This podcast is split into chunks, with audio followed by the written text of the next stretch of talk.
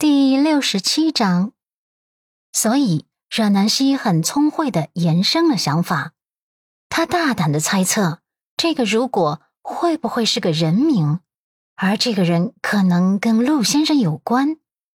鹿晗愣了一下，又悄悄的看了楼下一眼，确定老太太看不见他们之后，才把声音压得很低很低，有些傲娇的道：“我介意啊。”我已经不想跟你说话了。阮南希清澈的眸中闪过一丝狡黠，也压低声音：“你不是不想跟我说，而是不敢说了吧？真没想到，这天底下还有陆家二小姐不敢说的话。”他是在用激将法。鹿晗冲动的拧眉，可是想到老太太之前那警告的眼神，还是克制住冲动，深呼吸道：“没用的。”阮南希，激将法是没用的。阮南希嘻嘻的笑了，嘿嘿，反应还挺快的。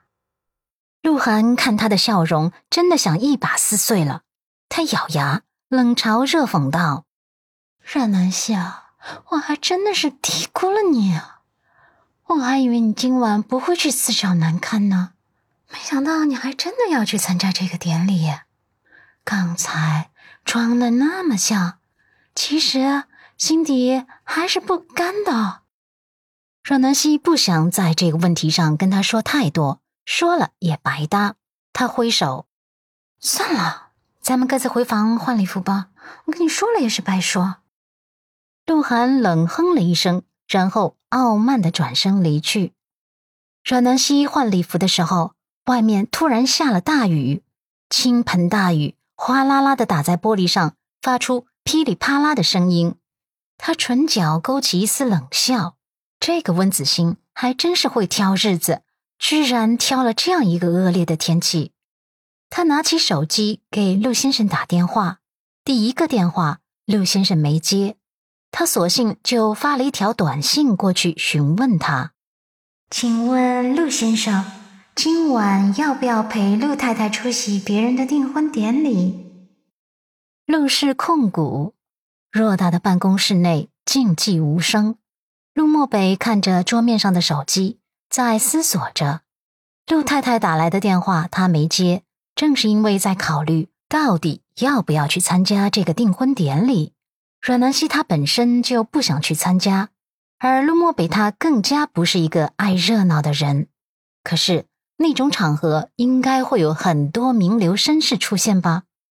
他按了内线，蓝助理，帮我查一下，去参加楚俊辰订婚典礼的人员名单，看看有没有什么熟悉的人也受邀了。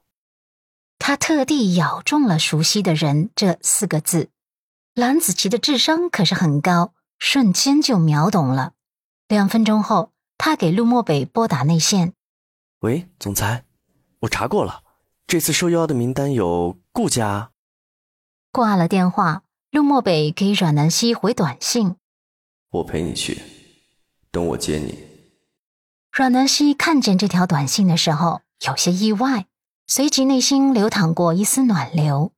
原本他只是礼貌性的询问陆先生，对他并不敢有期待。没想到他还真的同意陪他去，而且这短信回的也很温暖。我陪你去，等我接你，言简意赅，符合他的风格。最重要的是，还渗透着那么一丝的暖意。阮南希收拾好了下楼的时候，鹿晗也已经换好了礼服。他的礼服还是自己设计的。对于这种场合，他不允许自己身上出现半点瑕疵。对着镜子照了无数次后，才下楼。大概是陆家老太太吩咐让司机送他们过去，所以鹿晗在等他。见他来了，冰冷冷的道：“走吧。”他不想正眼看阮南希。上次参加顾家老爷子生日宴会的时候，他就忍不住被惊艳了。这次他索性忽略阮南希，免得自己找虐。阮南希却微笑看着他。等一下，陆先生，他说过会陪我们一起去。